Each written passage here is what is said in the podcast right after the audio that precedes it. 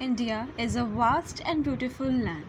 However, the beauty and the goodwill of this great nation gets spoiled with the kind of corruption that is happening in India. Almost in every sector, one could find corruption happening and corrupt people growing in great ad- abundance day by day.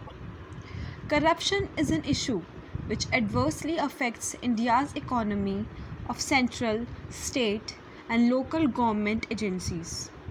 Not only has it held the economy back from reaching new heights, but rampant corruption has stunted the country's development.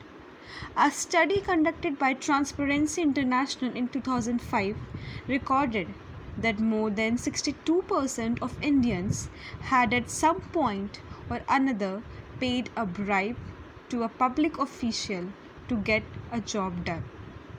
In 2008, another report showed that about 50% of Indians had first hand experience of paying bribes or using contacts to get service performed by public offices.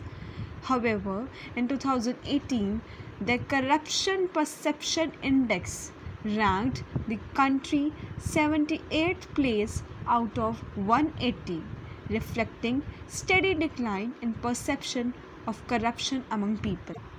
Money and power has ruled men and it has come to a stage where if common man needs any kind of help from the government sector or business arena you have to end up taking the corrupt route though lots of speeches go around speaking about morality behind the doors it is money that rules for any kind of things to happen one has to know the back door and spend great amount of money to get the work done.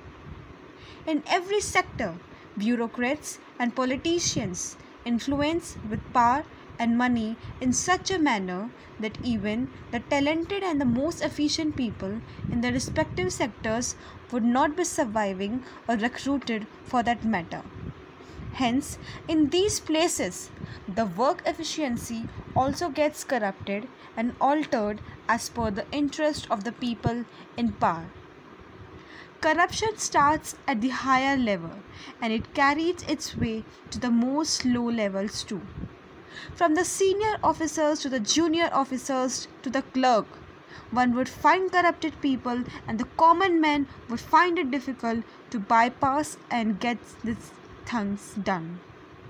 Now, this does not happen only in the sophisticated cities, but throughout India.